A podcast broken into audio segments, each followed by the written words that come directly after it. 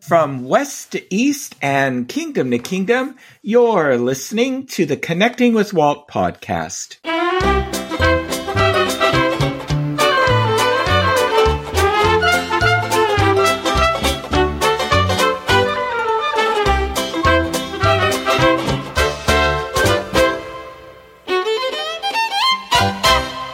With Walt is brought to you by Dreams Unlimited Travel, experts at helping you plan the perfect Disney vacation.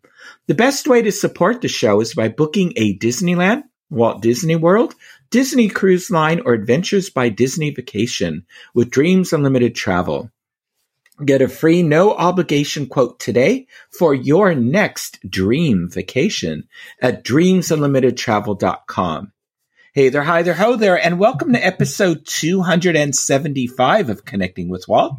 This week I am joined by my guest co-host and good friend, Trish Healy. Trish, welcome to Connecting with Walt. Thanks so much for having me, Michael. I'm very excited to be here today. Oh, it is my pleasure. So, would you like to introduce yourself to our listeners? Well, Michael, I am a long-time Disney fan ever since I was a little girl, growing up in uh, back east, and I am a retired teacher now after 38 years. Um, and so that gives me more time to enjoy Disney activities. And also, my free time, I am taking classes to develop a second career in voiceover as a voiceover actor. Oh, that's fascinating. That is neat. You're uh, you're the second person I know that is actually doing that. Oh, really? The son of a friend of mine. Yeah, son of a friend of mine is also doing that as well. So maybe one day, um, so. Michael, you'll hear me on some Disney animation or maybe as a narrator yeah. for one of their uh, documentaries. That'd be that would be a dream that come would true. Be great. That would be that would be, or maybe a narrator, a guided tour in a museum, mm-hmm. re- the recording of a guided tour. That would be cool. Very cool. Now, Carol and I met Trish and her husband is because we're all members of the Walt Disney Family Museum. That's how we met. And I asked Trish to join me today to talk about some of the recent events that were held at the Walt Disney Family Museum. They've had some great talks lately.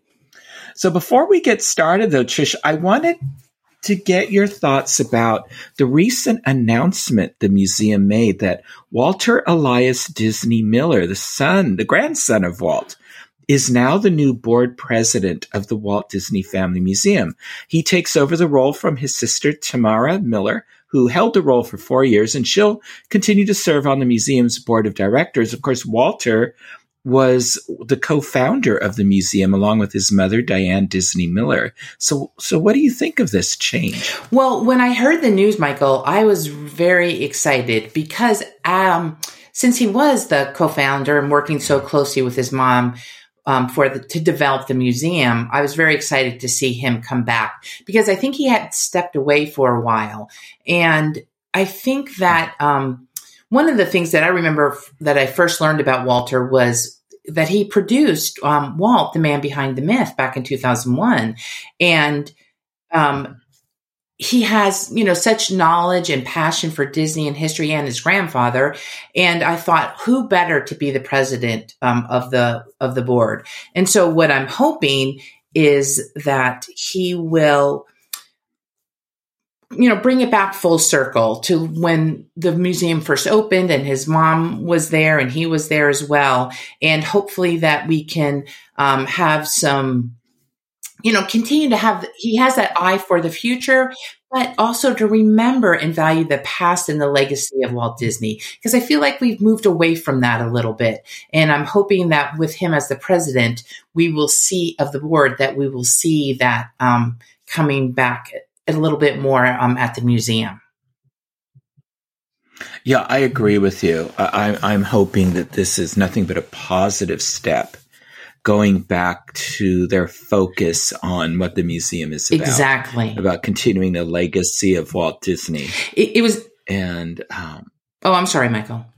No, um, I, I, just was Go listening ahead. to an interview back from back in 2010, and they were um, talking about the um, Fantasia coming out on DVD, and Diane and Walter were there, and they sh- the interviewer was asking Diane, "Oh, is this great for animators to come to the museum?" And what she said was that no, this is um, Walt. They wanted to have the museum be there for um, anyone who was interested in Walt's life. She wanted it to be available for anyone, not just, you know, animators and artists, but all of us. And then Walter said that, you know, it's a great story. It's a great American story about not just Walt Disney, but the men and women who helped him build this, um, you know, great company. And so he really wanted to, you know, make the museum that showcase for this. And so that's what I'm hoping we'll see again. You know, again, but also incorporating what's going on currently too. But I feel like we've lost a little bit of that past. Mm-hmm, mm-hmm, I agree with you. And you mentioned that wonderful documentary, Walt Disney, The Man Behind the Myth. I know that they had that PBS documentary a couple of years ago. I, I had problems with it uh, and that I talked about on the show when it first came out. But Walt, the Walt Disney, the man behind the myth, I think is the definitive documentary on Walt Disney. It's wonderful. You can order it from the museum's webpage. I think it was on Disney Plus for a while. I don't know if it's still there. I haven't um, checked it out lately, but it's readily available. Oh, I totally out there. So I do recommend people who listen to the show, you would love that documentary. Exactly. Because it not because it they interviewed people who worked directly with Walt. Many of them now are no longer with us. So that's another reason why that documentary is a treasure. Oh, most definitely. To have in your collection. And, and the other thing too, Michael, is that, you know, Diane always said, and, and Walter as well, that Walt he was a person. He was a human being. He was not perfect. And they're mm-hmm. sharing that information with all of us. It's not sugar coated. He's not a God. He's not, you know, something. And so I feel like we get the truth about him and all the things that he accomplished and th- that affected so many of us. I agree. I think that we can learn a great deal about a person by seeing how they recover from their um, challenges and their stumbles and their mistakes and how they move forward. And you're right. The, the, the, what's in the museum, what's on that documentary does not shy away from any of that. Exactly. So it's not, you're right. It's not, it's not a fantasy or an idealistic portrayal mm-hmm. of Walt. It's very realistic. So, which is why it's so good, the museum and and the documentary. Yes, yes. So, right.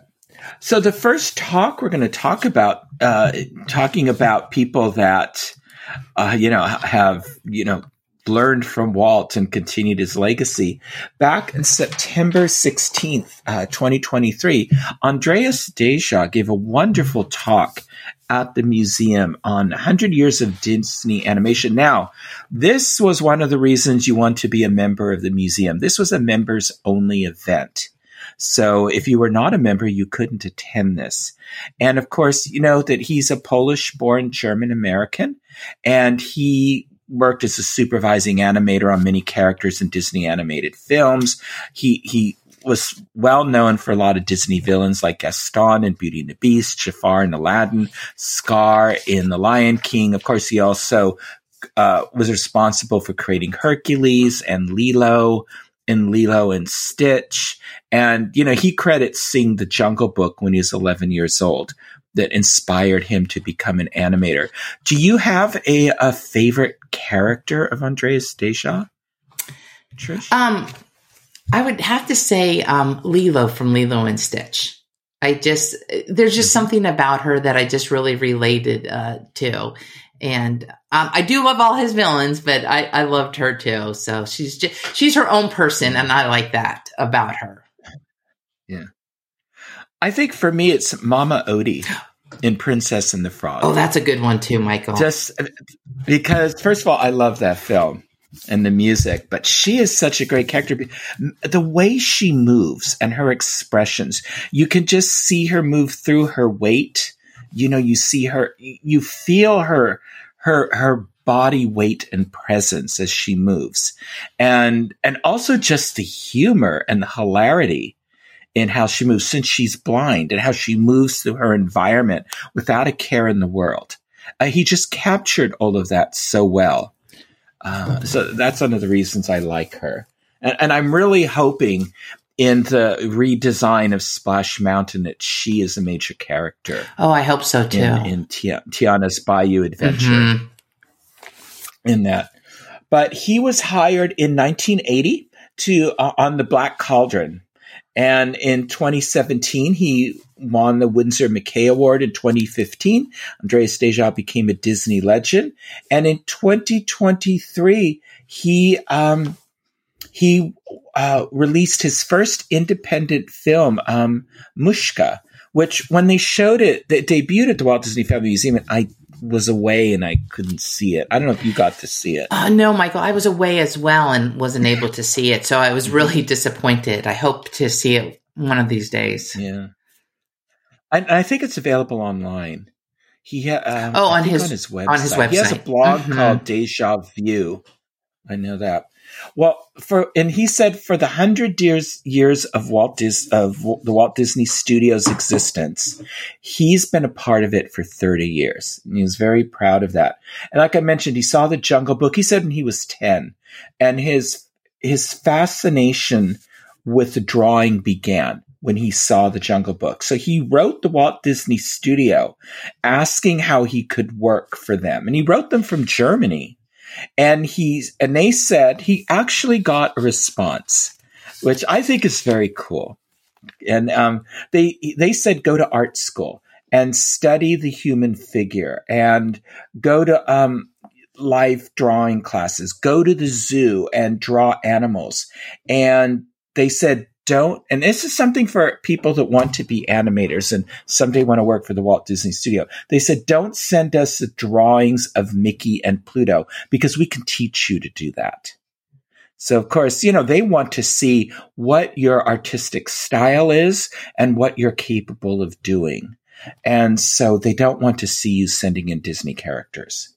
So he was hired out of uh, art school into the training program for six weeks in the early 1980s at the Disney studio. And he said Frank Thomas, Ollie Johnston were still there and he could talk with them about uh, how they work and animation. He met Marc Davis, Ward Kimball. Um, he said they didn't reach out much to students, and and he also met Woolie Reitherman before his accident. And he learned that they had troubles making the films and they had to change things. And they got notes from Walt to change things. And they were all very competitive with each, with, each other, which is, I've read about this competition um, amongst themselves. It wasn't one big, you happy know, family, happy boys club, you know, there necessarily. Um, Frank and Ollie um, said Milt Kahl was a good drawer, but he couldn't capture emotions. And Kahl said that they could animate, but they couldn't draw. So, um, so there was that back and forth with them. Um, he said that he would have, um, he would have the, uh, like, um, parties at his home and with with the animators and Richard Sherman would come over and play his piano at the parties. Is that can you imagine? Oh, I, I can't. I, I, get nervous just having my family come over for, and friends come over for dinner. Imagine these Disney legends, Richard Sherman coming over to your house for a party. I know, really, just hobnobbing yeah. with them. I know. And he asked what they thought of The Little Mermaid and The Lion King, because those were the, you know, those are the movies that had just come out, started what we now call the Disney Renaissance. Milt Kahl said in Bambi, they didn't show um, Bambi's mother dying like they did Mufasa in The Lion King. So he was very critical of that.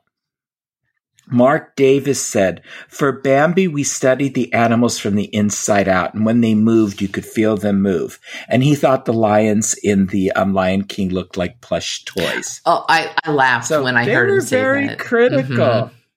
Yeah, so they these the the old legends or the nine old men were very critical of what we now consider the classic film. Yeah, they didn't hold back at so, all. No, no. So he thinks the nine old men were the best, but with the Disney Renaissance films, they were working to make them sort of make their own statements and and they were striving to animate like them. And they said teenagers and their families came back to Disney films after the 80s. That's very true because they sort of had abandoned them somewhat in the 70s. Um, then he said they got lazy after The Lion King and box office receipts went down. And uh, then he did a little presentation and he's, and then he talked about, uh, and he, he had like some of his samples and his examples of his drawings and characters and things like that that he showed. And he said he, he um, his portfolio samples that that he showed when applying to the Walt Disney Studios, he said he studied their model sheets and he realized he needed to improve his draftsmanship. And so one of the things that he he said was that the alligator was something that he drew as in his portfolio. He said it was a good model because alligators don't move. Oh, the, oh, I remember and that. And then he drew yeah. And then he said he that uh, in his portfolio he included a camel chewing because that showed mm-hmm. motion. Mm-hmm. And then he drew an elephant. And then he had um, sketches of his landlord's son. And there was a little boy.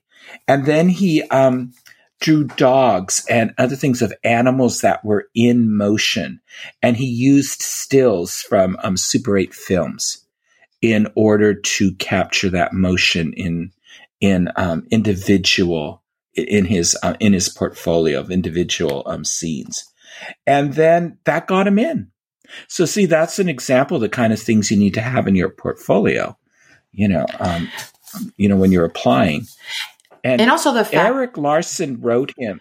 Well, I was just going to say, oh, also the fact that he listened. I, sometimes I think, um, you know, he asked what he can do because this was like such a dream of his to work mm. for the Disney company.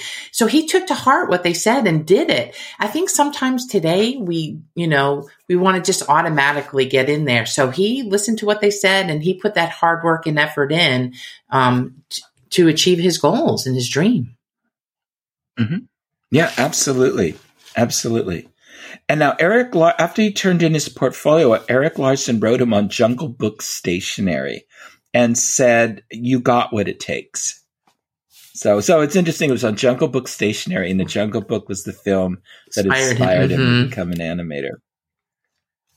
So his first assignment was The Black Cauldron, and he read the books. He loved them, and he showed his concept sketches of the book's characters, and then he um, showed the then he was showed the um, studio sketches of the characters uh, his, his he said that the inexperience in storytelling and animation showed in the film, and that that was um, that was not a critical success. Mm-hmm. That film. It's been a long time since I've watched it. I have to rewatch it.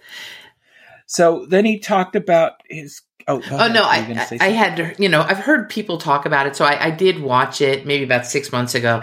It, yeah, I'd have to say, Michael, it is not one of my favorite films, Disney films to watch. But I know it has a cult following, though. There's some people who really do like it. It does. Mm-hmm. It does. And they had a wonderful, you know, at the Tokyo Disneyland, you know, Cinderella Castle, they had that whole scene in there oh. um, for years from the Black Cauldron. Huh. Oh, wow. in there, and they closed it down right before Carol and I first went there. Oh, oh. so uh, which is a shame in two thousand and one. So, so um, now King Triton. That was one of his characters. He liked doing the father figure.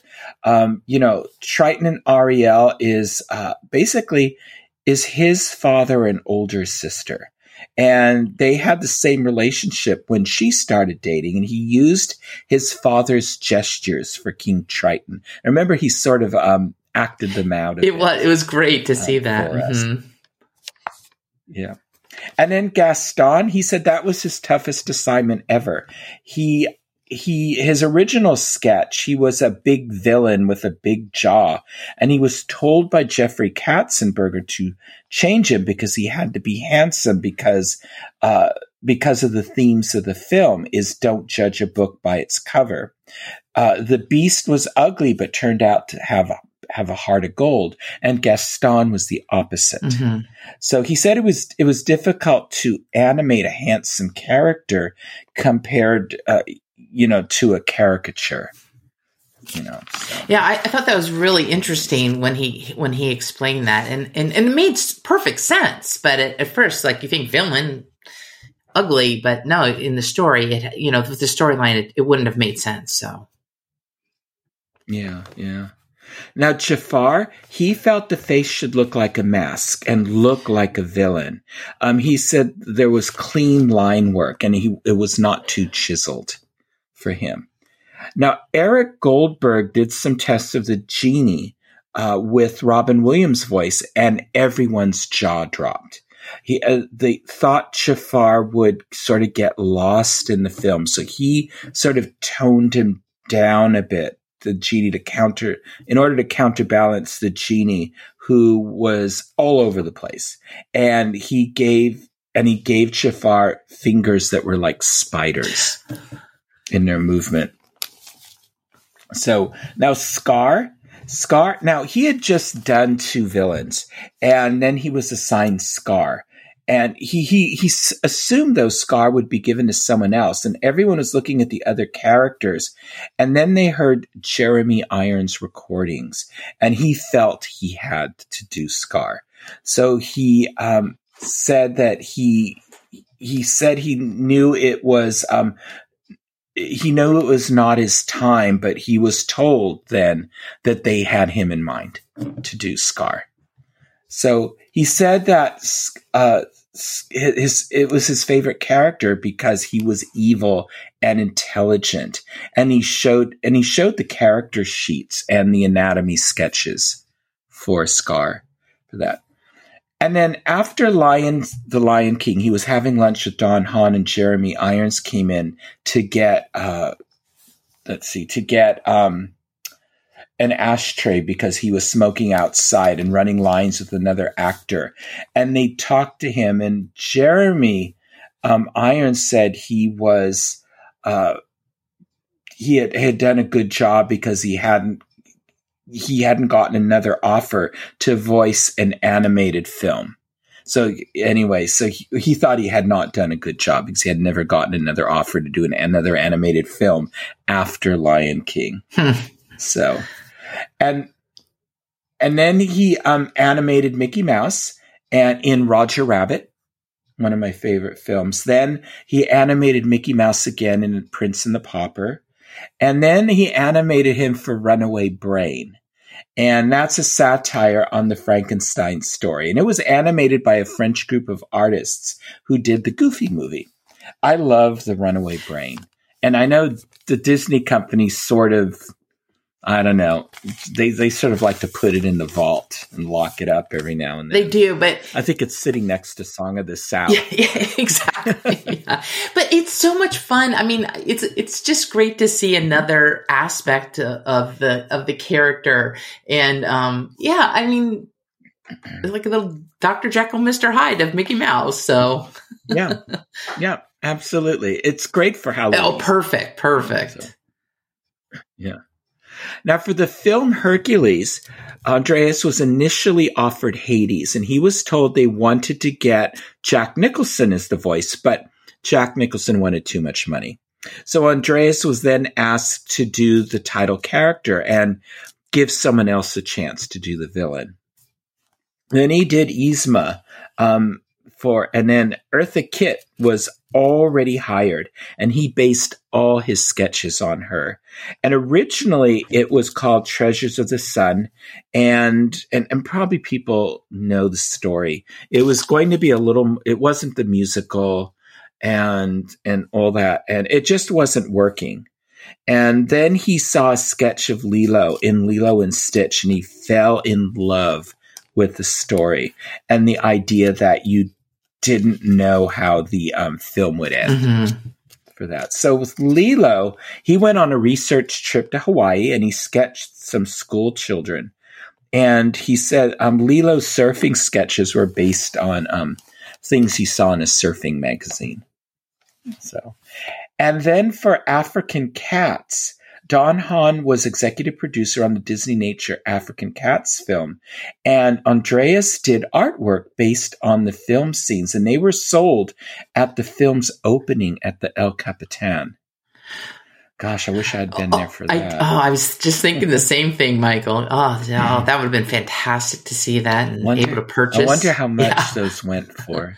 I know. I know. But and then my favorite character that he's done, Mama Odie. He thought she should be huggable and be round and curvy, and he was told that she was old and had to be bony. So he changed her to have bony arms. And he says sometimes you have to compromise mm-hmm. in animation. An important lesson for animators, and I've heard that from other animators as well. And that's where young animators sometimes get into trouble because they don't compromise. No, you're exactly right, Michael. Yeah, yeah. They have to mm-hmm. learn it's it's it's not just about them. It's what's going to be best for the you know the picture and for you know everyone. So yeah, yeah, absolutely, absolutely. It's all about the story. Mm-hmm.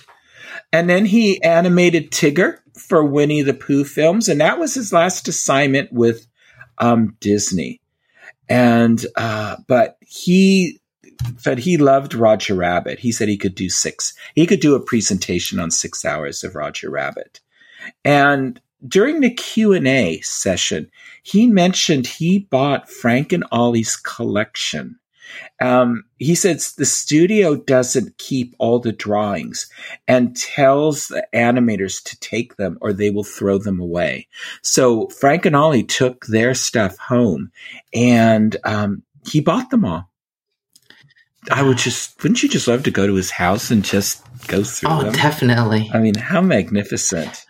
But that explains why at some of the museum's special uh, special exhibits, so much of it comes from Andreas Deja's collection. Uh, that's what I was just going to say, Michael. And and what I think is so nice that he's not just like keeping it for himself. It's like, oh, this is mine, mine to look at. But no, he's sharing it with all of us at you know, especially at the museum, because yeah, you'll you'll see those little cards. Mm-hmm. Oh, unknown from you know Andreas Deja, and so it is really great. And and I think that uh, goes along with what else I was feeling about him whenever he speaks at the museum. He's just such a you just it's just he's really enjoyable to listen to. He's a down to earth guy.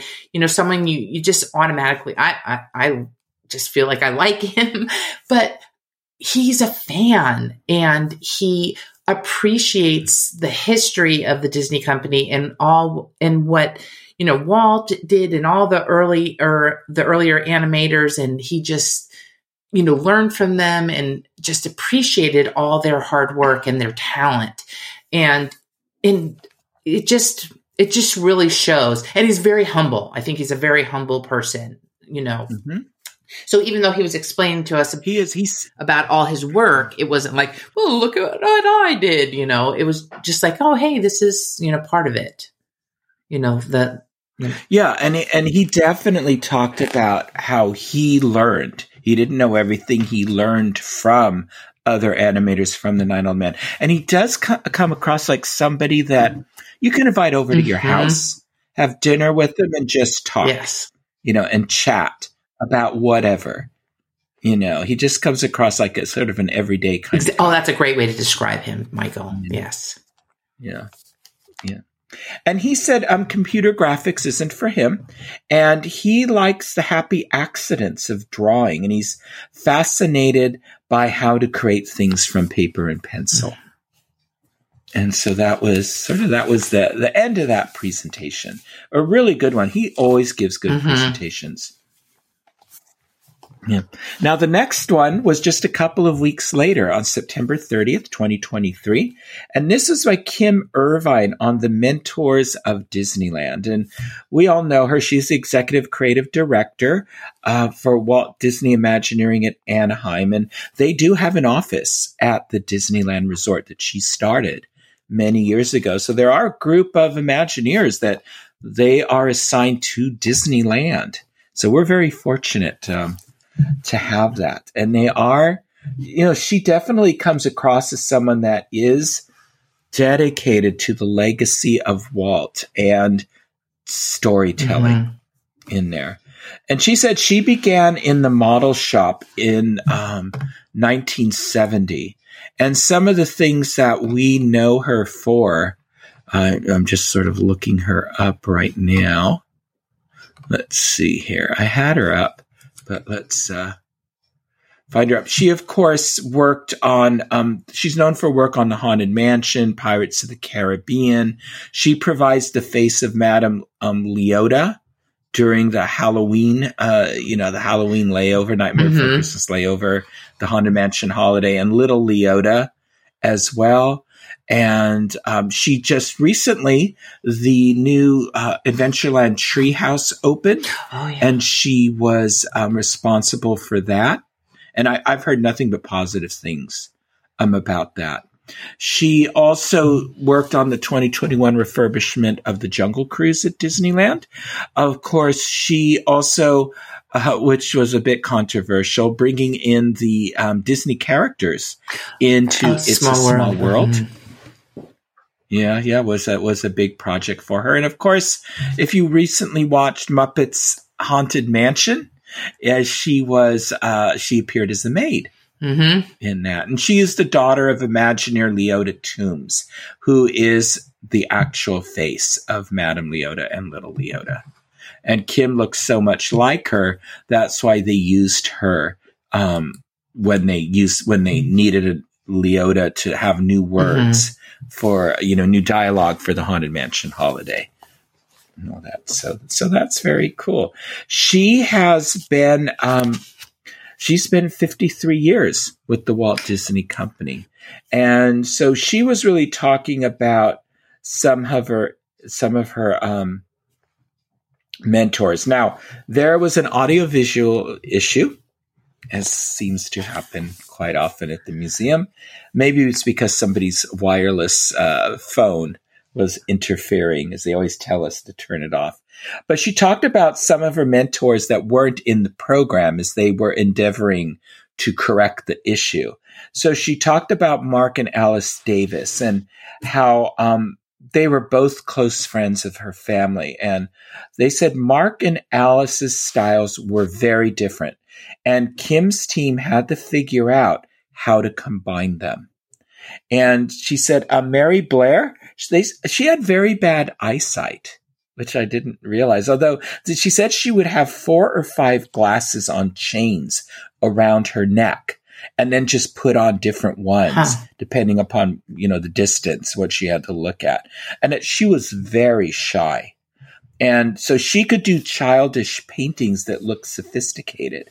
And so Mary suggested that she paint, she suggested to Kim that she paint with her left hand to achieve the same look, and it worked. So, uh, some of her favorite places to eat at Disneyland uh, are the Harbor Galley on the water, which is actually one of mine too. And her husband's from Massachusetts, so they like the lobster rolls and the clam chowder bowls, which are my favorite things I always get there. Oh, I like those well. too, Michael. They're really good. yeah, yeah. And it's a nice location mm-hmm. right there on Rivers of America. Now, she said a big part of her job is to share with uh, what she learned with new with the new Imagineers, what she learned from her mentors and um, and then the, the AV problems were resolved. So we went we went on with the show in there. So her parents were um, Harry and Leota Toombs. Her father was a self-taught cartoonist, and he was one of Walt's early animators. He worked on Pinocchio through 101 Dalmatians. And then he went to Hanna-Barbera. And then she learned to draw by tracing his drawings and watching her mother draw. And um, her mother was a great musician and played um, all the horn instruments. And um, the mother, Leota Toombs, um, met her father as an in betweener at the Walt Disney Studio. And she left in 1947 to raise the family, but always did um, did art and instructed Kim and her sister on painting and drawing. And then when she was hired at WED, she um, she was doing um, oh, it's a little building on Sonora in the model shop I have here, and I don't even remember what that means. Yeah. Anyway, she did um, she did figure building, figure finishing. finishing. Um, that's what her mother did, and hair and makeup on figures and all that on the audio animatronic figures. And that's all the really famous photos you see of her. Mm-hmm. Is she's dressing the hair, putting the feathers on the tiki birds, you know, things like that. Now, the early years of Kim were in the model shop. She started in 1970, and WED was trying to finish up on Walt Disney World. It was six months from opening. And so her mom asked her to help out painting in the model shop because they were all scrambling. Um, Harriet Burns was her mentor um, at that time. She was the first lady in the model shop. She worked on everything in the original Disneyland, and she was never a prima donna, and she would work on anything. And then um, JC, and I didn't get the last name, was the first art director, and she had she um, just was able to uh, she started out mixing paints and ink and paint and she was very hard on the girls. You had to mix the paints correctly. And she really went into that um, how they would uh, like she would make them mix the paints over and over again. And she could tell and and, and it looked to kim like okay i got this. And then she would this JC would look at it and say, no, you have too much of this in here and not enough of that. It, cause she, she could just see the colors so well. Huh. The individual colors and all that in the paint. And she said it was horrible. I mean, because you had to get it right.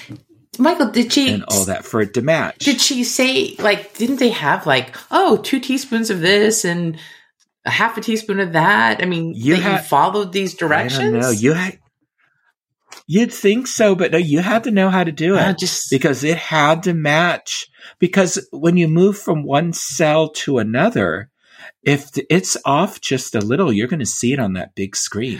Oh, I, oh, I totally agree. Yeah. But I, if suddenly the yeah, but I just was wondering, like, because that's so important that they would have like I, I, mean, I wasn't sure if you like weighed a it. Formula. A formula. Yeah, exactly. Yeah. A formula that, that you would weigh yeah. out like the certain aspects and like, was it not mixed properly and like stirred enough or unless it was, unless it was all about teaching them to be exact. Oh, maybe. It maybe. could be that. Mm-hmm. You know, it was more about the lesson learned kind of oh, thing. maybe. Yeah. So,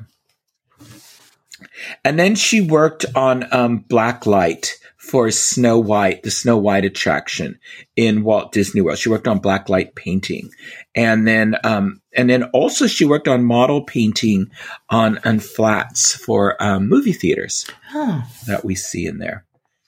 And John Hench was said to have the most influence on Walt Disney. He um, especially in architecture and styles. And he wanted to make sure people felt the space instead of just looking mm. at hmm. it.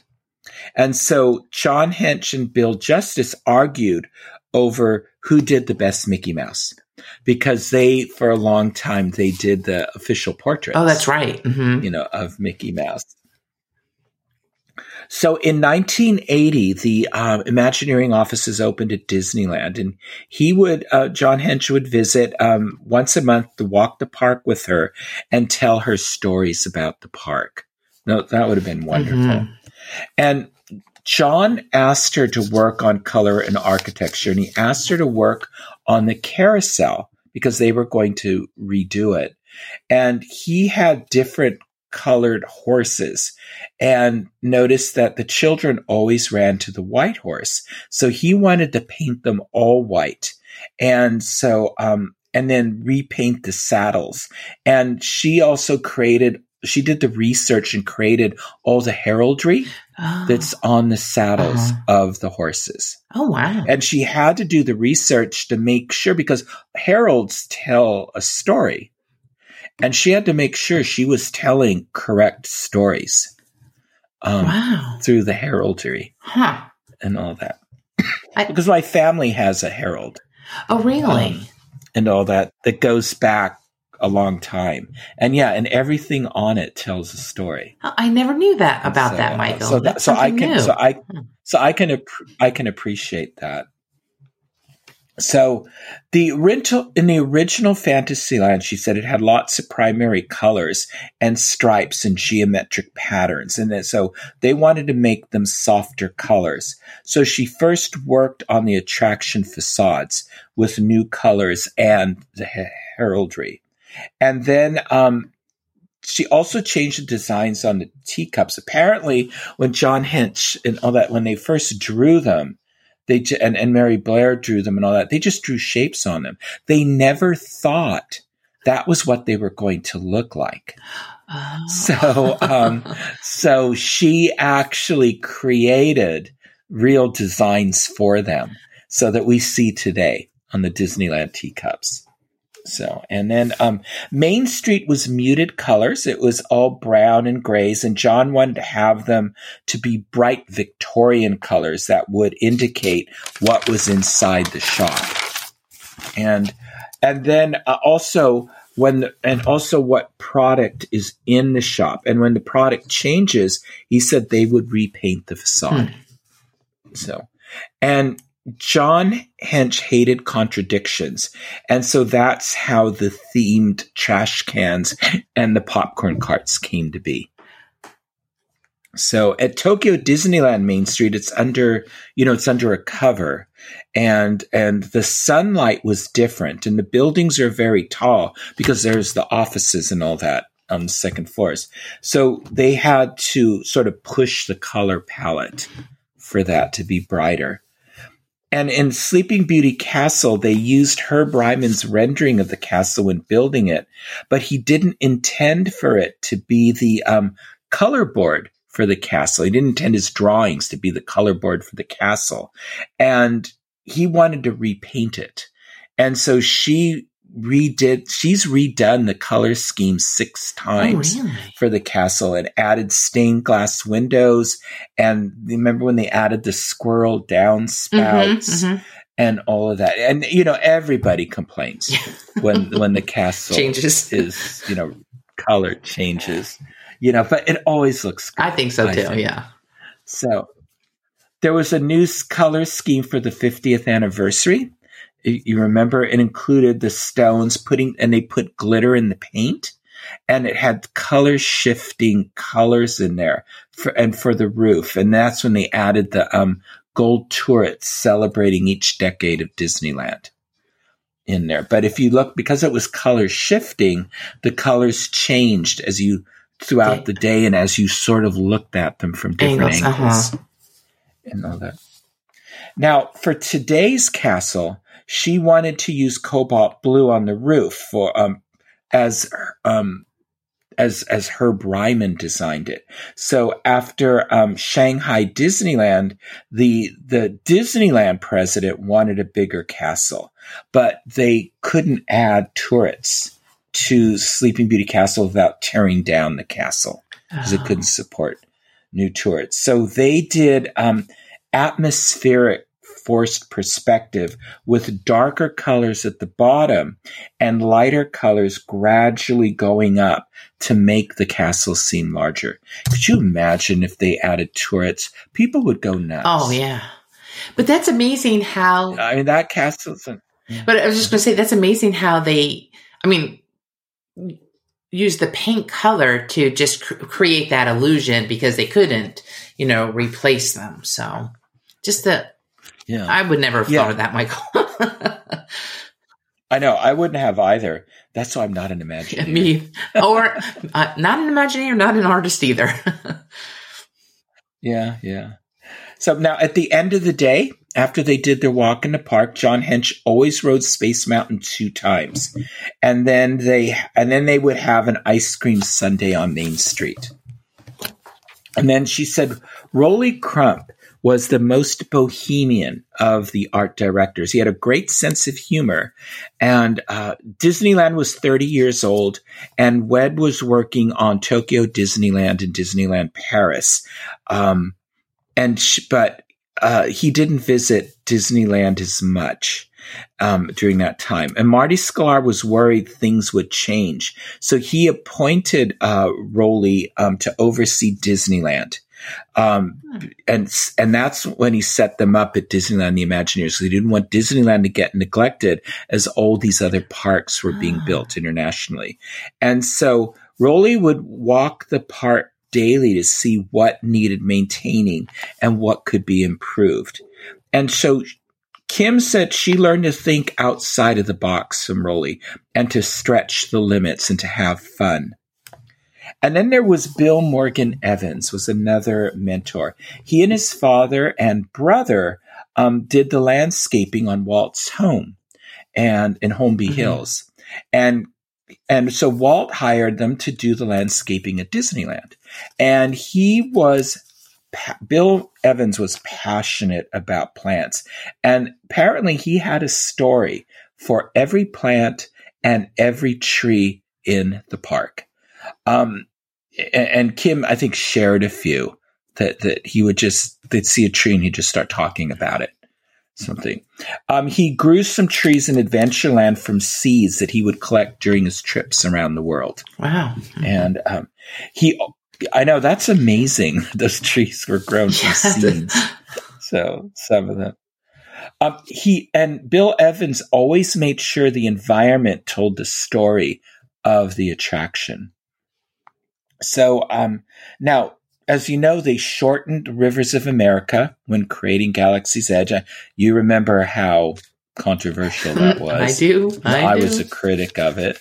Um, and then they slowed down the ships so that it would still seem like, you know, a long cruise, cruise mm-hmm. along the rivers of America.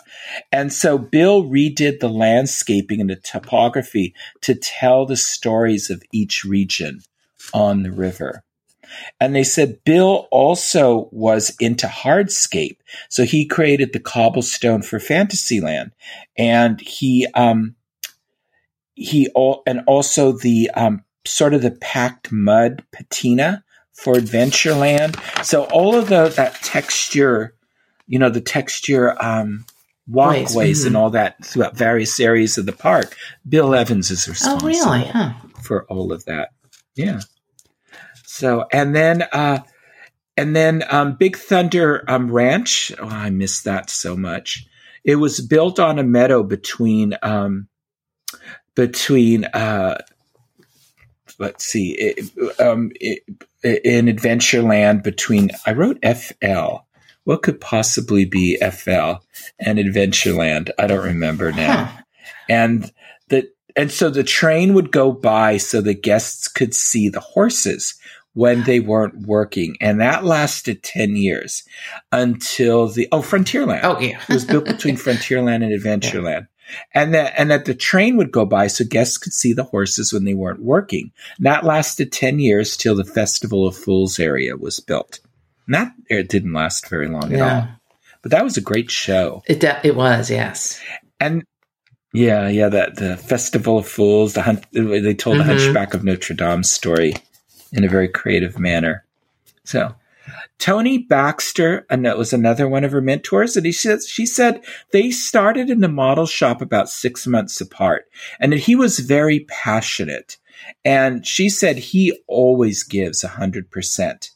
And for New Fantasyland, um, Tony wanted it to have the European style that reflected each of the attractions. And Ken Anderson, who worked on the films, um, created the drawings for the facades, and Kim did the color boards and the styling for all of those. For the Disneyland Paris castle, they wanted the Sleeping Beauty story to be told in stained glass. And so she created all those renderings. Oh. And it is magnificent if you ever go there. I think out of all the castles, it's the most beautiful. I think that's what Tony Baxter says too. There. yeah. I think I think Disneyland Paris is the most Mhm. beautiful of all the parks. It's on my bucket list, Mus- Michael. And then yes, oh you have to go. You have to go.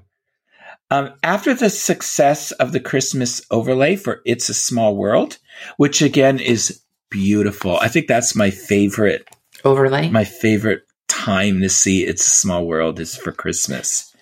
I Um, agree. Yeah. They thought about a how. Oh, I'm sorry. I said I agree. That's my favorite time to go see it too. Yeah. Yeah. In, inside and out, Mhm. it's just beautiful. So, that, and that's what's so neat about Disneyland as compared to the Magic Kingdom. So we have these overlays that we do that um, that are that excuse me really make the holiday time special. Um, anyway, so after that, the success of that, they thought about a Halloween overlay for Haunted Mansion, but um, The Nightmare Before Christmas came out, so they decided to use that Mm. for the overlay. So we talked about that a few weeks ago um, for our Halloween episode. And then they said they needed to have Madame Leota tell a new story about Jack Skellington.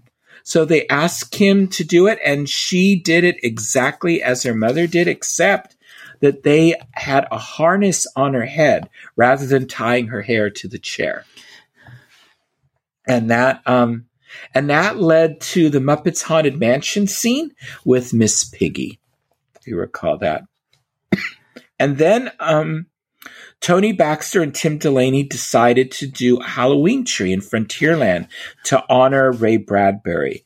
And so she and and it's, this is the famous thing because um they decided to do it because Ray Bradbury was getting old Mhm. and might not have much time left. And he had written the book, The Halloween Tree, and always told Walt he thought th- that that that should be represented at Disneyland. And they, Tony Baxter and Tom Delaney, Tim Delaney, thought, okay, if we're going to do this, time's running out. So they had a party to honor Ray Bradbury in the Golden Horseshoe Saloon outside, you know, that big tree that's right Mhm. outside. Tony Baxter, Kim Irvine, Tim Delaney, they were creating the pumpkins with magic markers and hanging them on the tree as the party was going on. This is a story that I, I heard years ago from Tony Baxter. And so they painted all the jack o' lantern faces. And then when the party ended, um, Ray Bradbury came out and they turned on the tree and dedicated it. And the wonderful thing is they're still doing it. And it's just such a wonderful tribute. It adds so much to that area of Frontierland during Halloween. Oh, I totally agree, Michael. I, when I'm down there at that time of the year, I love to go over and look at all the different faces and take pictures of them. And yeah, it's it's just a oh, just a Yeah. wonderful. I mean, I, And with that purple light, Mm. it gives the purple lights on a tree gives it such a neat, eerie sort of the, feeling. yeah, the yeah, the, glow, the eerie glow. Yeah, I love it. Yeah. Yeah. Yeah, I do too. So Kim learned from Tony to always keep pushing design one more step to make it special. And I, I've heard this from others that when you think you're done, you're not. Find something else you can do. Keep pushing it. And all that. And then, of course, mentor is Marty Sklar. Um, he always listened to her frustrations. He taught her that there's always a way to negotiate to get what you want. And It's a Small World was Marty's favorite. His idea was to make, he had an idea to make the facade multicolored. You probably remember when that happened. Mm-hmm. Another big controversy Yes. with Disneyland because Disneylanders don't like change. You're so right. A lot of times. Yeah. So, so he assigned it to Kim and Alice. And, and during a seminar, he asked um, Mary Blair and all that, but she had designed it to be white to depict the um, depict the, depict the purity of children. And then, um, and what Alice said was when she saw it, um, someone made it into a damn crazy quilt. So they changed it back um, for the 50th anniversary to the white and gold and all that. So, uh, I like the classic look of so anyway, so I do too. But if you go to Hong Kong Disneyland, they do have the multi. oh, they do. Okay. look. Yeah, yeah. And when adding the Disney characters, she designed the look and color patterns that fit into the Mary Blair design of the attraction. Then there is, uh, and that was controversial. I mean, I remember her saying she got death threats when they were added in. The the, So- the Disney characters into and Small you know, World. I was skeptical. she yeah. got death threats, And they have even more in she did. I know. People are crazy. But but she got um I know that there's even more characters in Hong Kong. The only thing I don't like about it is I don't think the music from the films um I, I don't think it it it it blends into the it's a small world theme song very well.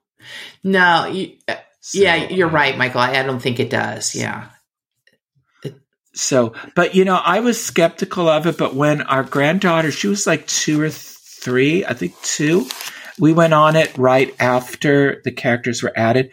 Sh when we were going through the attraction, she pointed out every single Disney character. She just pointed at them. And then I, it won me over. Uh huh.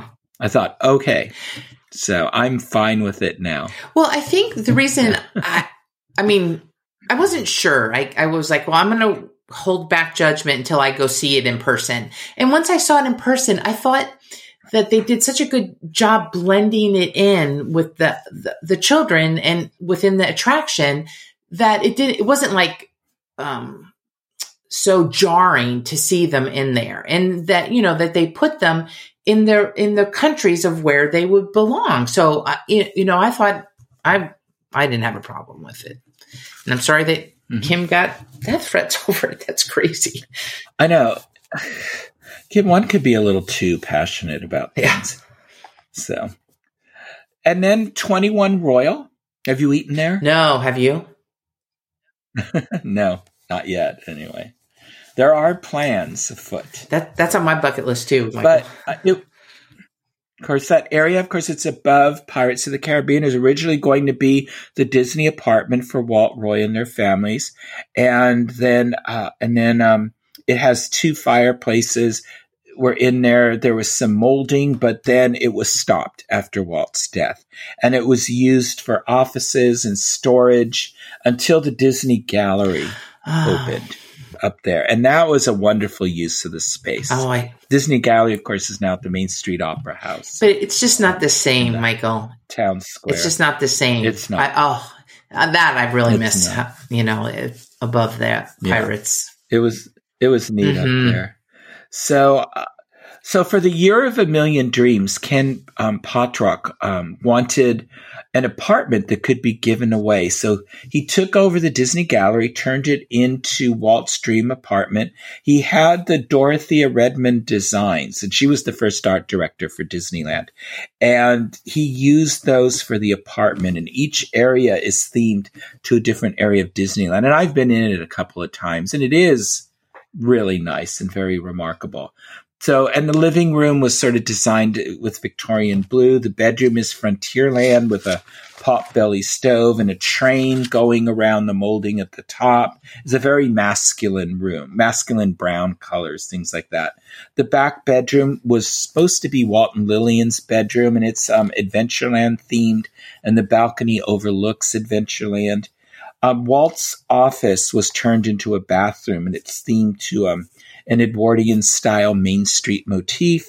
And the patio overlooks the Blue Bayou, and and it's themed to the Blue Bayou. Remember when you could rent out the they, they would have a dessert party up there that you could buy, and then you'd watch Fantasmic. Mhm, I do remember that. there. That was a fantastic dessert party too. They did not skimp at all. So on that.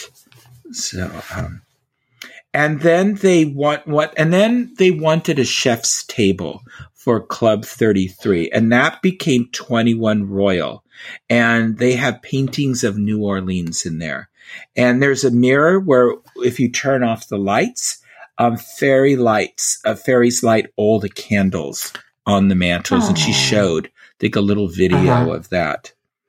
So, um, and that is a big price tag um, for that experience, that dining experience. And I think you get a couple of gifts and all that uh-huh. as part of it. And then the Adventureland treehouse. Now, she said that the original treehouse was falling into disrepair and they wanted to take it down. Disneyland executives wanted to take it down, but it has such a small footprint.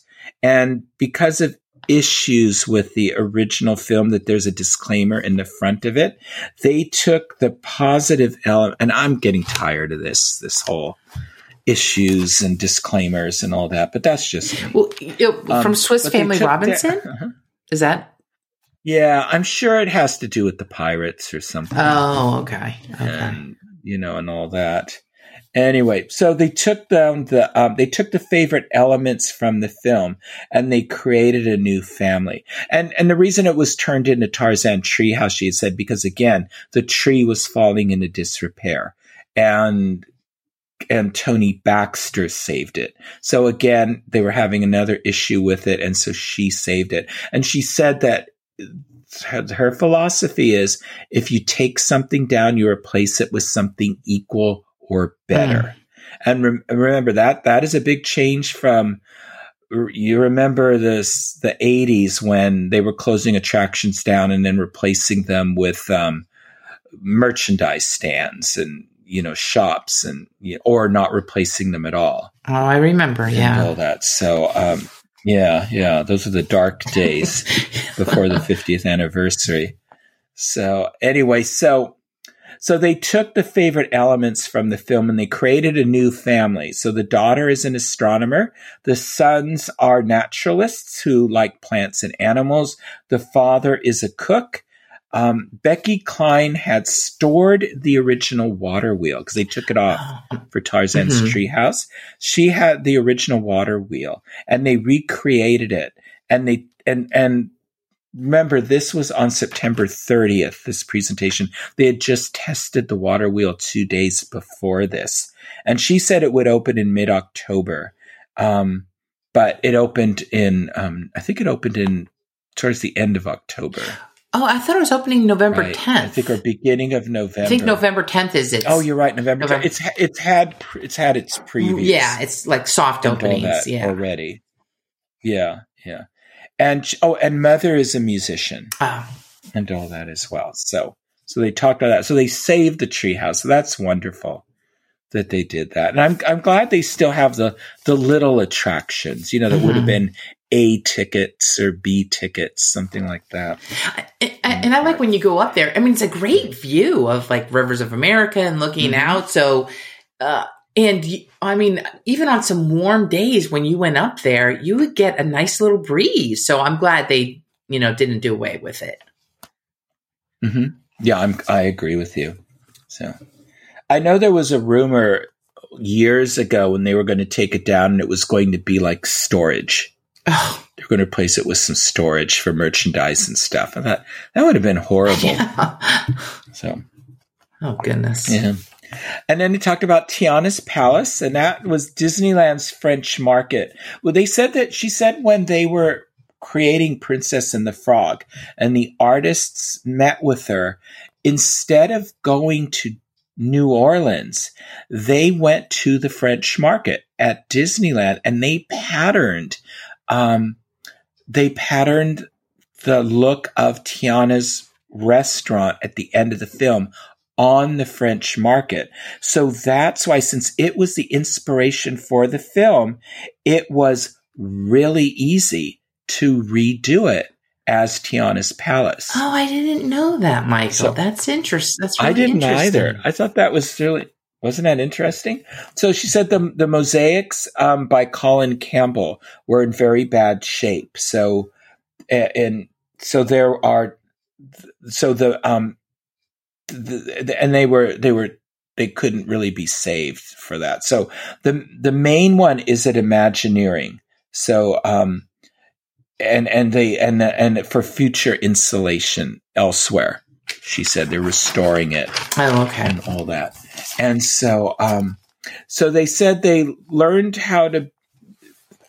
One of the things that she learned was how to be a good ambassador and to be a good team player with like operations and maintenance and all that from Marty because you know, early on, you know, some Imagineers sort of thought that they were the most important thing. And Walt told them, you know, you need to listen to the operations people and the plumbers and all of that because they're just as important in, in, in building all these things. And Marty was a great believer in all of that.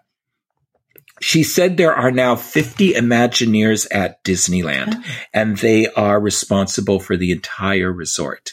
Oh, wow. And then I'm thinking about what they're doing at downtown Disney. And I, if they're responsible for that, I'm not all that impressed. you didn't ask for that question, Mike, Michael? I didn't. I asked her a different oh, question okay. at the end when I was when I was getting my book signed. Um, and I'll talk about that in a moment. Anyway, um, for pro, then there was the Q and A. One of the questions was, you might remember this Project Stardust where um, that was running years ago. It was a little controversial, where they were widening pathways and things like that, to, redoing flower planters mm-hmm. to deal with the crowds before the opening of Galaxy's Edge. Oh, I do remember that. And she said that Disney, you know, she said Disneyland was not created for crowds, and even today they're always looking for ways to improve the flow. But uh, and, and but they want to make those improvements invisible. They don't want guests to see what has changed. So they said they did a lot of studies. They did, they removed curbs at the hub, but they left them a gray color to give that look of a curb. And that was just to make it easier for not only electric vehicles, all that, but just for movement of people. Mm-hmm and everything. Um, the pathway through the plaza in the planter um, was redone. They moved trees. They um, they closed a shop next to the Bengal barbecue for an eating area, oh, which was right, nice. Yeah. And and you know, sharp edges of planters were rounded. And so they did all these things in order to sort of open up the pathways and all that. And she said that they have added, um, you know, the Society of Explorers and Adventurers. They have added Easter eggs to the park, and there is one in the new treehouse in the daughter's room because she is interested in being a member of SEA. and during the book signing, I told, I asked her, and I mentioned this when we did our Disneyland reunion show a while back. Um, I said, you know, we hear all these great announcements about Disneyland, but a lot of us are always disappointed that we don't hear anything about Tomorrowland. And I said, that's a land I almost rarely go in anymore. And I said, you know, what's happening with that? And I, and I said, I realize you might not be able to answer this question. She said, we have wonderful plans for it. She said, You'll be very happy. I am very excited. She said, Stay tuned for the announcement. Ooh. And I said, um, and I said, oh, you know, it'd be wonderful if, uh, you know, but those Mary Blair murals, you know, if they were uncovered. She said, well, you know, there's still one there. And she said, yes, it would be wonderful if, if it was uncovered. And I'm thinking, wow, is that part of the plan? Oh my god. That gosh. would be terrific. That would be amazing, Michael. Yeah, because I mean, that would be. Yeah, so many people are always. I mean, I guess Tomorrowland's always been an issue because things by the time they get it built, the future changes. Mm-hmm. So exactly, that's what Walt mm-hmm. said. Yeah. So, well, I'm, I'm, oh, I'm glad to hear that. Well, I that there, it's going to get some love. So I am too. I'm very excited about it. And I think that just, you know, everything, every time I hear her, see her on television, I just think she, she will do a great job mm-hmm. with, with whatever it is. I think she and her team will. And so advice that she had for people, no matter what, what area, what your job or career is, is be a good listener. Say yes to compromise so that everyone wins and be humble. So I thought it was a great talk. And she seems like such a nice person. You know, again, easily approachable. She didn't come across as being full of herself or anything like that, but really dedicated to the legacy of Walt and his Imagineers. Now, Michael, I had tickets, but I wasn't able to attend because I had my grandson's birthday and to go to. But um, since she started in 1970, and I mean, she just you know jumped in because they needed help. Did she ever go have formal training? Or was it just all the I think she did go she did no, I think she did have some formal training and all that, but um but yeah, but I think she learned from all these people and from her mother and father as well. Yeah, that's what I was just wondering. Did, was it all like on the job training from her mother, her father, all of her mentors? Yeah, I, think, uh, I, I think I think a lot of it was absolutely was. So anyway, but two great presentations. And now it's time for this week in Disney history.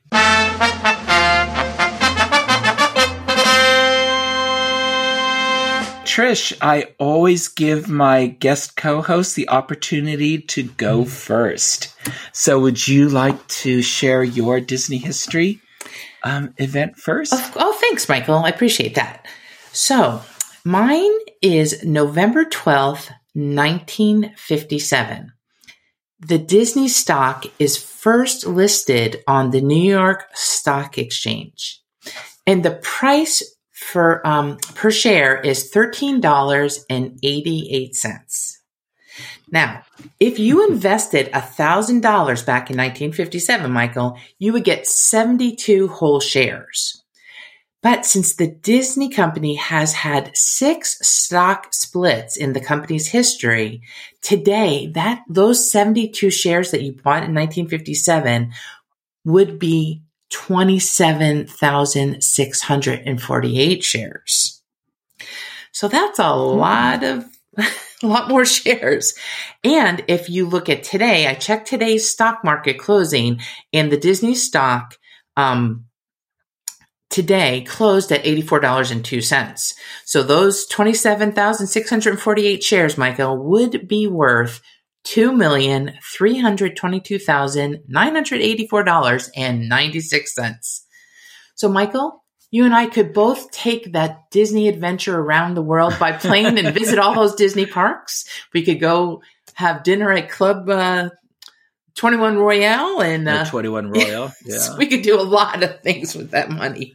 So, yes, gosh, I know. So, I thought that was very interesting.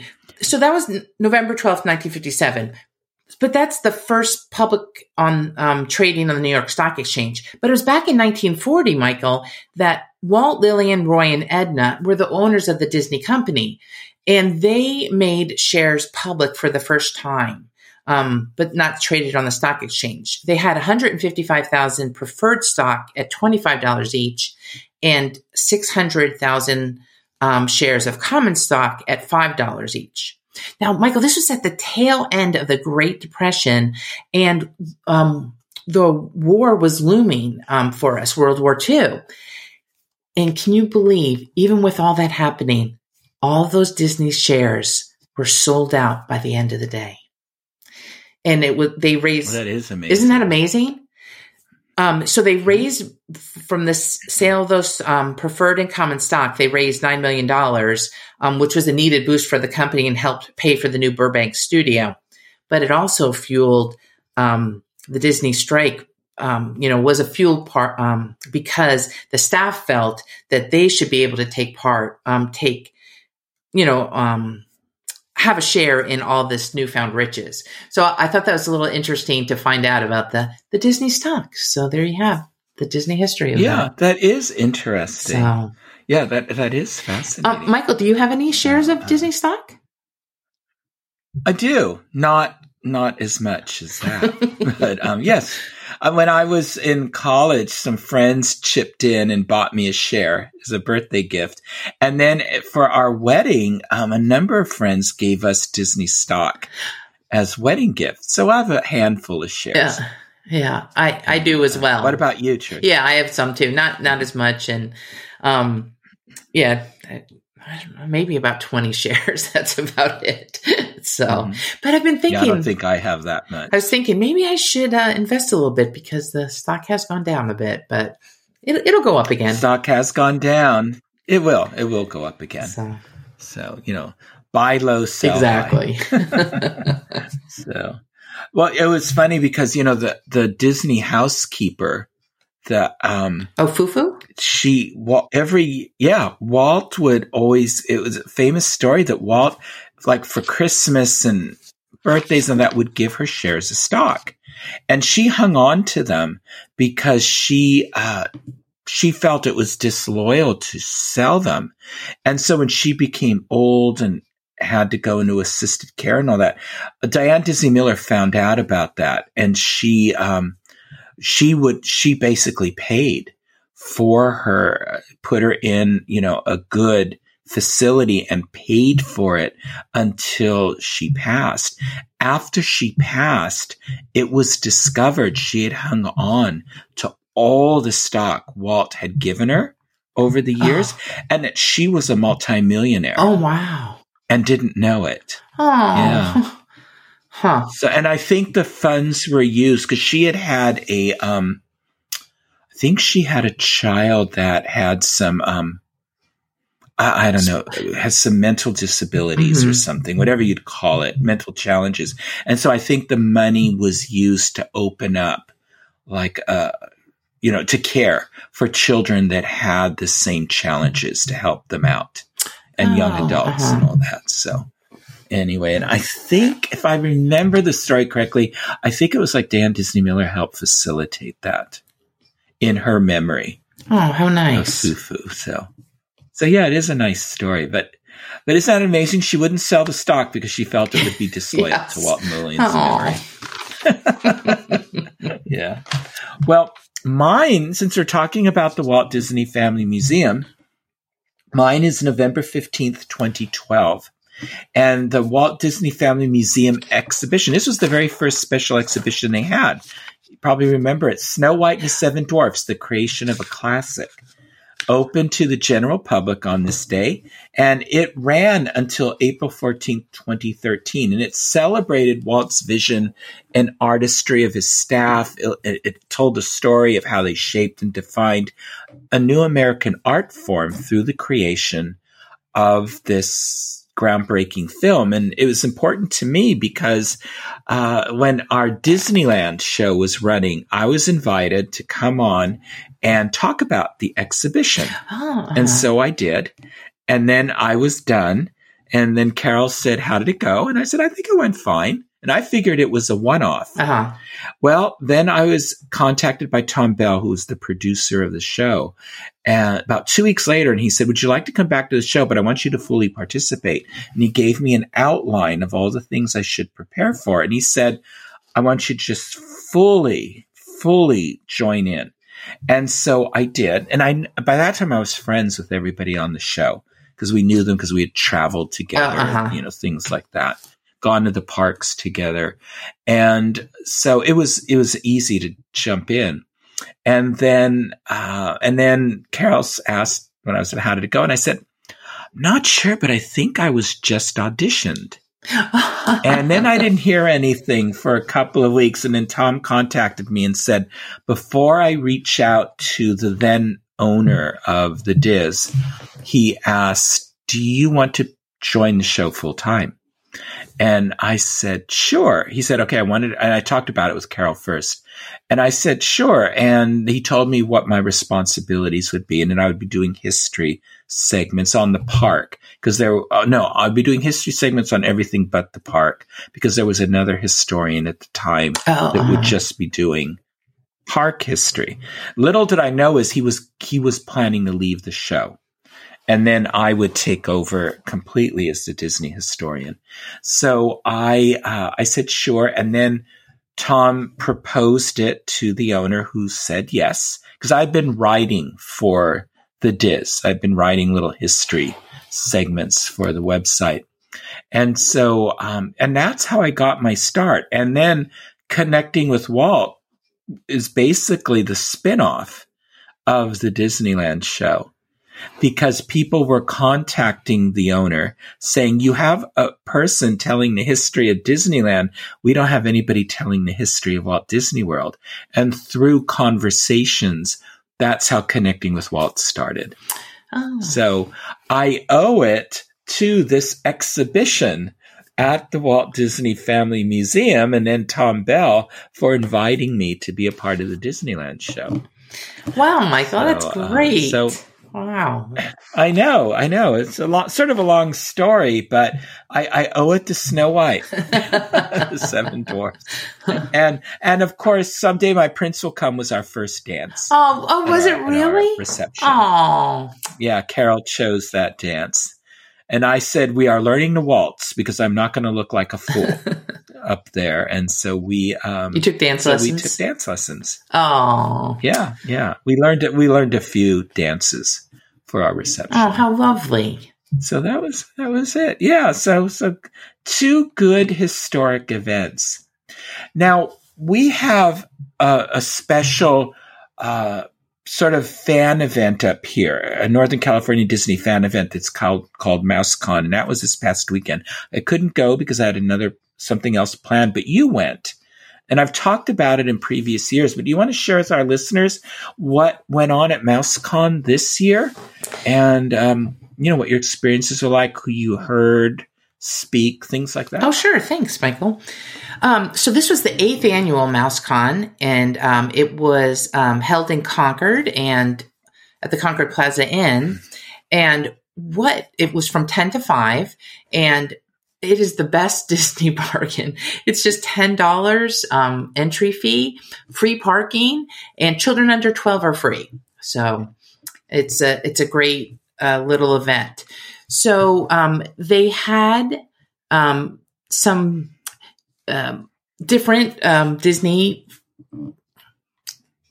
Um, oh my goodness my brain just froze there, Michael. Um, so they had um, different um, Disney celebrities, we'll say, um, at the at MouseCon. They had Niketa. Uh, I don't know if I'm saying her name correctly. Nikita Kalami Harris. She was the voice of young Nala in The Lion King. Um, they had Disney legend uh, Tony Anselmo um, as and everyone. If you should know, he's the voice of Donald Duck, our current voice of Donald Duck. They had Edan Gross, who's the who was the voice of Flounder in the animated Little Mermaid movie. Um, Lorna Cook, who was a Disney animator for Lion King, Beauty and the Beast, a story artist. Um, she was there, and she was also the director of uh, Spirit, the, Sal- Stallion of the Cimarron. Um, Amy O'Neill was the daughter, Amy Szalinski, in Honey, I Shrunk the Kids but she did a lot of other TV shows and she's producing a film right now about Jim Morrison before he joined the Doors. Dan Molina, he was the voice of the fish out of water in Chicken Little. And he also, Dan was the um, editor of that movie as well as Planes Fire and Rescue. Then they had uh, Mimi Gibson, who was the voice of Lucky from 101 Dalmatians, the 1961 animated film. She's also done lots of TV shows and movies as well. Rick Law, who's a Disney artist. John Morris, who's the voice of Andy. Um, in Toy Story um, episode, uh, movies one through four, also video games. Then they had um, his name is Jerry Cornell. He does these DVDs called Theme Parkology, which are really great um, DVDs about different mm-hmm. attractions. They had CN. I have quite a few of his. DVDs. Oh, do you? They're great, aren't they, Michael? They are. They're very good. They had um, also there was C. Andrew Nelson. He's done. Um, he's portrays Darth Vader in film, TV commercials, print, does live appearances. He's also an artist, actor, writer, producer. Um, he oh, I didn't realize he also worked at Industrial um, ILM um, up here in the Bay Area. Josh Schaefer, who was an author, and then um, Jeff Mann, who Jeff Baham, oh, excuse me, oh my gosh, Jeff Jeff Baham, who's the um, haunted mansion expert. Mm-hmm. So um, most of these people had little tables, and you could go up and chat with them and get autographs and get pictures. Um, and then they also um, had several talks. Now, I was a little disappointed because usually they have little talks with these special, their special Disney guests, guests throughout the day. And, um, they only had three sessions, uh, at this MouseCon. So I was a, a little disappointed. Um, so I spent before the first. So they only had three. They only had three speakers. Yes, yes. Gosh, because usually on their stages they'll have like a couple sessions on each stage. Yeah, they only had one. Two or three. That's what they've done in the past. Yeah, and this time they only had one stage, and they only had three speakers, which was really sort of disappointing. Um, so I'm I'm not really sure. I mean, I would have loved to have heard some of these people um, speak, and you know about their their role as as a voice actor in these films or as a director. But the only speakers that we had were Jeff Baham and um, uh, some of the men, uh, uh, Rick Law and um, I'm sorry, not Rick Law. Um, Jerry O'Connor from Theme Parkology, C. Andrew Nelson, Josh Schaefer, they talked a little bit. They had something that was called oh, Adventurous Ideas, uh, an audio show that they're doing. And then, the, and then I'm so happy they did have Tony Anselmo speak. So, um, yeah, that so that was a little disappointing. But it's funny. I think they've had them speak before at MouseCon. Mm-hmm. So it would have been nice if they had had people there that haven't spoken before you know, as well. Oh, exactly. Yeah, really. I mean, because I would have loved to, you know, heard about, you know, Mimi, who was the voice of Lucky from 101 Dalmatians. You know, what was that experience like? And, and you know, I'm, inter- I'm always interested to hear um, from the different voice actors, um, voiceover actors, to you know, to hear what they, you know, what their experiences were. So it, yeah, it was a little disappointing. Um, MouseCon though also has. Um, a lot of vendors so you can um, you know purchase things so they had two rooms but even that is not as much as they've had as many vendors as they've had in the past and i hate to say this michael i came away with nothing i did not buy a single item i love um, the old oh, wow. disneyana um, you know collectibles so i just didn't really see anything that tickled my fancy so um, yeah i but it was kind of fun to see you know, friends that were there as well. Um, then at they also have at four o'clock um, a, a, Disney a costume cosplay contest, and so there's a lot of people that uh, dress up, and you know it's, it's fun to mm-hmm. see all the the people in their different costumes. And I just was looking at them thinking, wow, you're you know dressed up like this for um, you know from ten to five.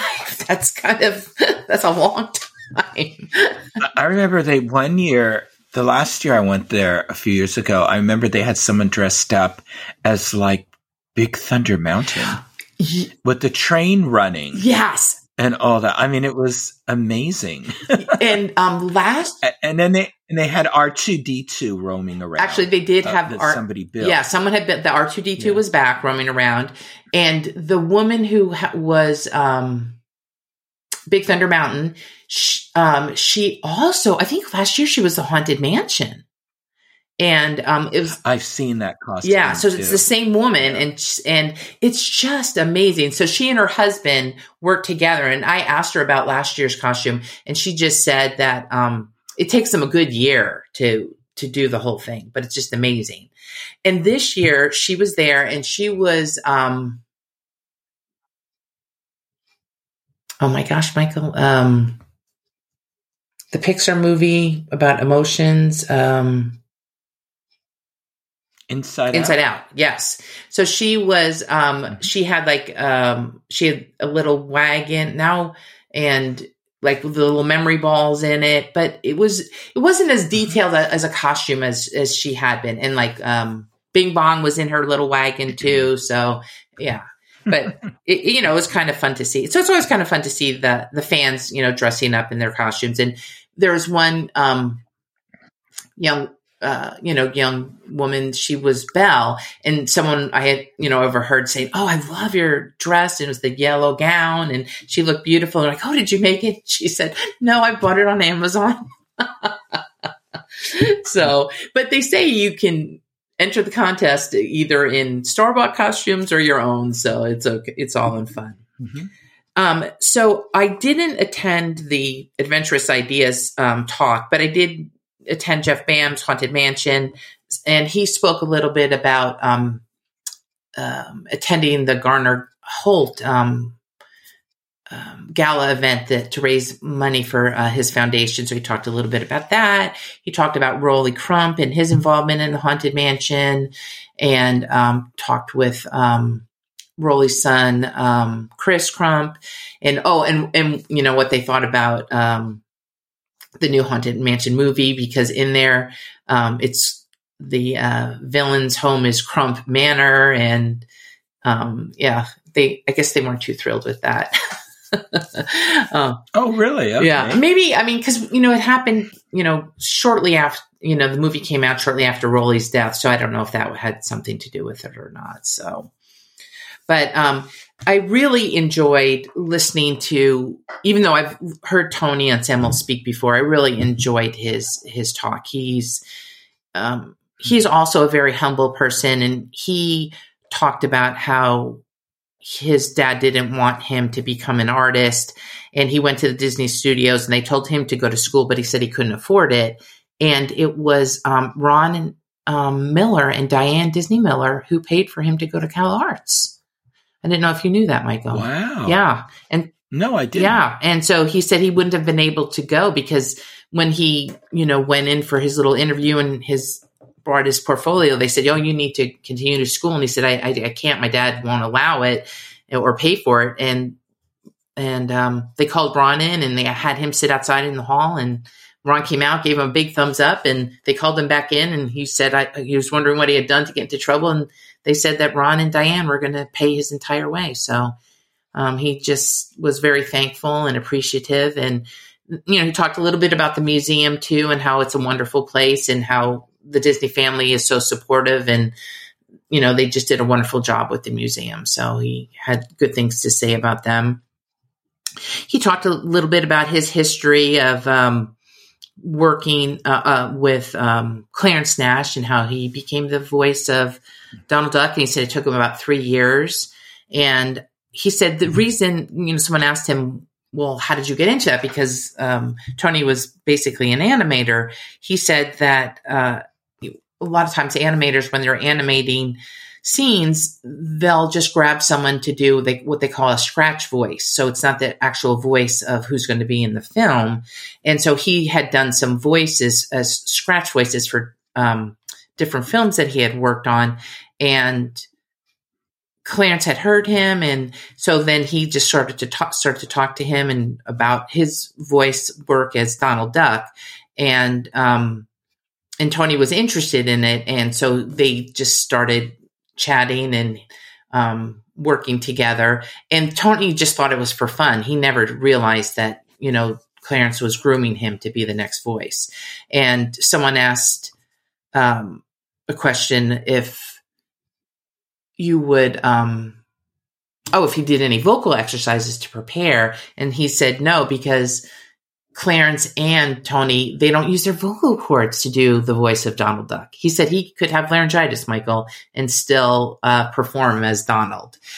Um, wow. Yeah. And so I thought that was interesting. And someone goes, Well, I saw on YouTube that um, you put air in a pocket of air in your cheek, and that's how you do the voice. And he said, No, that's not true. I, I, he said, I think it got misinterpreted they were just joking about how they do the voice. And he said that um, if he told, he said, if he told us how to do the voice of Donald Duck, he'd have to kill us. Tony said, I can't let, the, it's a well guarded secret, he said. But then he sort of went on to say, you can't really believe anything you hear on the internet. Um, what I thought was also interesting, he felt that um, animation that there's room for 2D animation plus, you know, CG that they could work together. Um, so I thought that was sort of interesting. Oh, oh I'm sorry, Michael. Um, one of the stories he talked about, um, uh, Clarence um, Nash was uh, St. Joseph's Hospital, you know, is across from the studio. And um, mm-hmm. they went over there I'm not really um, really sure what was the reason they were over there, and a nurse came up to him and said, "Oh, there's this child screaming," and they said, "Oh, would you talk to the the child?" And Clarence Nash had this little puppet of Donald Duck, and the child just screaming at the top of um I don't know he didn't say if it was a boy girl uh, the top of their lungs, and um he said that he, uh, Clarence just went up to the. the child with a puppet and in Donald's voice said, Shut up! and uh, oh, he said, "Shut up!" And the child did, and the child stopped screaming. so uh, he's so. Um, well, that's very much in character of Donald. Yeah, and um, so that was like a little story that he shared about um, uh, Clarence and that you know how uh, he's continuing his legacy. Um, and what else did he say? Oh, he asked Jack Hannah um, uh, who had for advice because he said sometimes when he when Tony Anselmo would do the voice of Donald Duck, you know, you get very um, f- you can feel faint because you're using a lot of breath and, and such.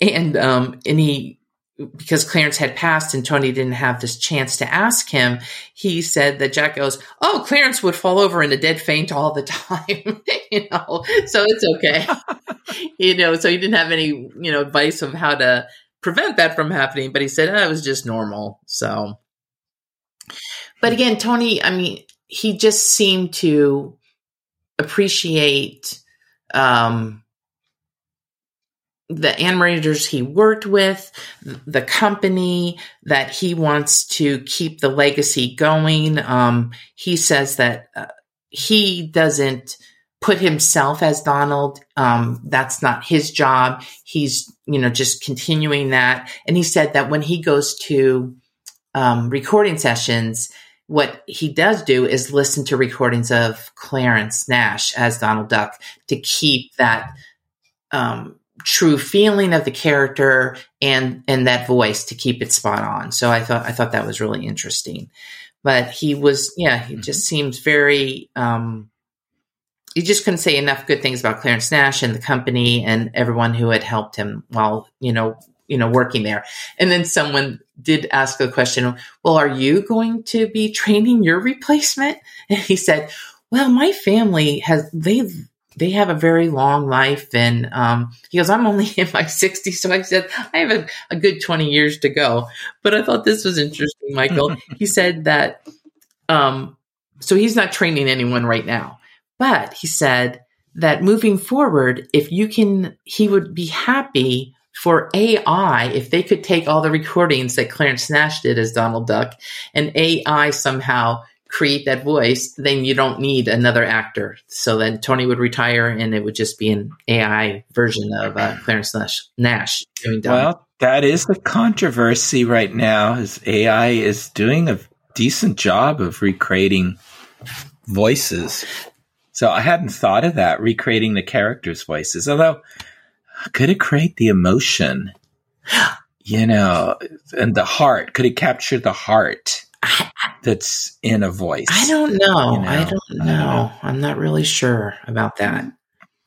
I mean, I've heard it recreate like President Biden's voice and you know, uh, you know, notable figures, but I haven't heard it create, you know, an animated figure or anything like that, mm-hmm. animated character. Yeah, I, so, I haven't. Interesting. Mm-hmm. So then, you know, he spoke for, you know, each of these sessions are about an hour. And so then he finished and, um, so, uh, you know, that I, then they were having the contest. So I started, it was around four o'clock then. So I headed out. But I mean, um, you know, it's, it's, it's fun. You know, it's a, it was a fun day. It's in, um, you know, something that, you know, maybe, um, they also have one down in Bakersfield that they do. So if um, anyone's interested, they could maybe look at that. And again, like I said, it's it's a pretty good, you know, it's a fun day, and um, and it's very reasonably priced for uh, Disney fans. So. Mm-hmm. Oh, great. Well, thank you for sharing. A, a, few months back, we did a show on Walt's plane, and that had been on display at the D23 Expo, and you went down to where it is housed, and you have an update for us on that.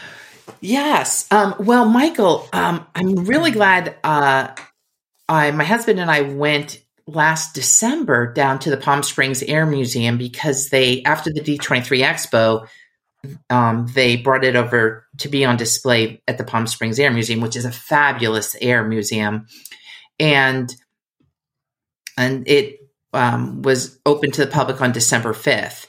Uh, it was unveiled in, there at the museum, and we went after Christmas, and um, you know, we were able to see the plane and they had exhibit cases that showed like the customized instrument panel, a telephone headset, flight bag, um, with Mickey, with Mickey's figure on it, um, a cabin chair, window, model of the little plane, um, diagrams of the interior, letters from Grumman, flight operations manual, napkins, postcards, and lots of photos. So, you know, the exhibit cases that they, if anyone went to the expo, the ones that you saw at the expo were now at the Palm Springs Air Museum.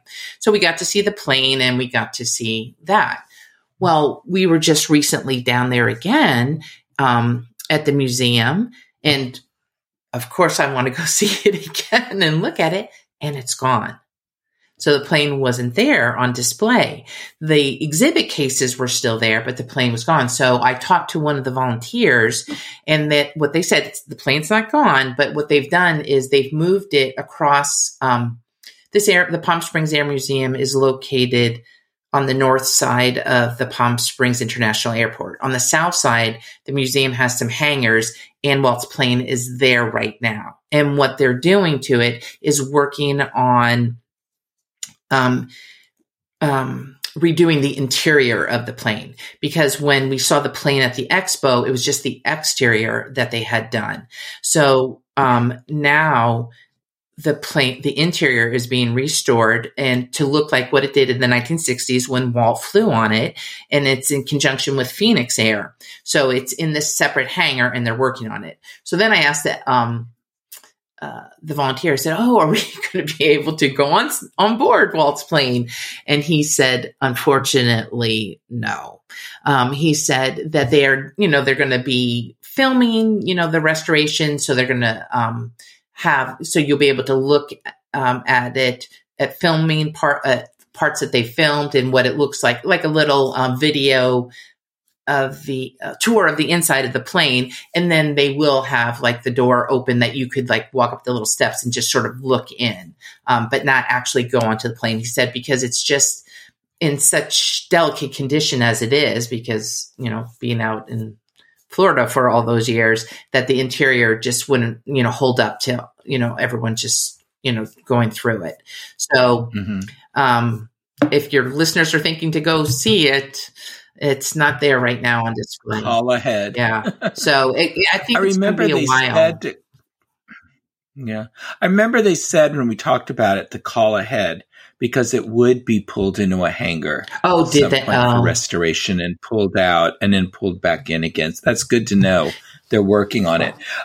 I thought they had said the hope was we could go through it so it sounds like you'll be able to walk up the stairs, poke your head in, and walk down again. You know, that's better than nothing. Right. And then the fact that they'll, you, you know, know, they'll, they'll, you know, film the inside of it so you can see that on a mm-hmm. screen.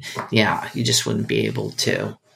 Yeah. Which, yeah. Well, thank, Yes. Well, thank you for that update. I'll look for when they finish restoration. I, I, will definitely go down there. Well, Trish, thank you for joining us on Connecting with Walt. This was great fun. I hope you enjoyed it. I did. My pleasure. I mean, Michael, it's it's very exciting for me because I just love listening um, to Connecting with Walt, and I have since well, I since uh, well, I've been listening to you since you've been on the DIS, and um, so this has been what a great experience for me to be uh, to joining you today. So thank you so much for inviting me. Thank you. Oh, absolutely. I hope you'll come back when we talk about more of the museum events okay, and all that. Since you attend so many of them along with me. So we will be back next week with another new episode. But until then, you can connect with me um, by sending me messages at Michael Bowling at DisneyInfo.com.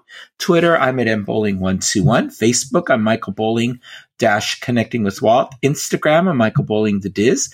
And you can connect with me and Craig on Twitter at Connecting Walt.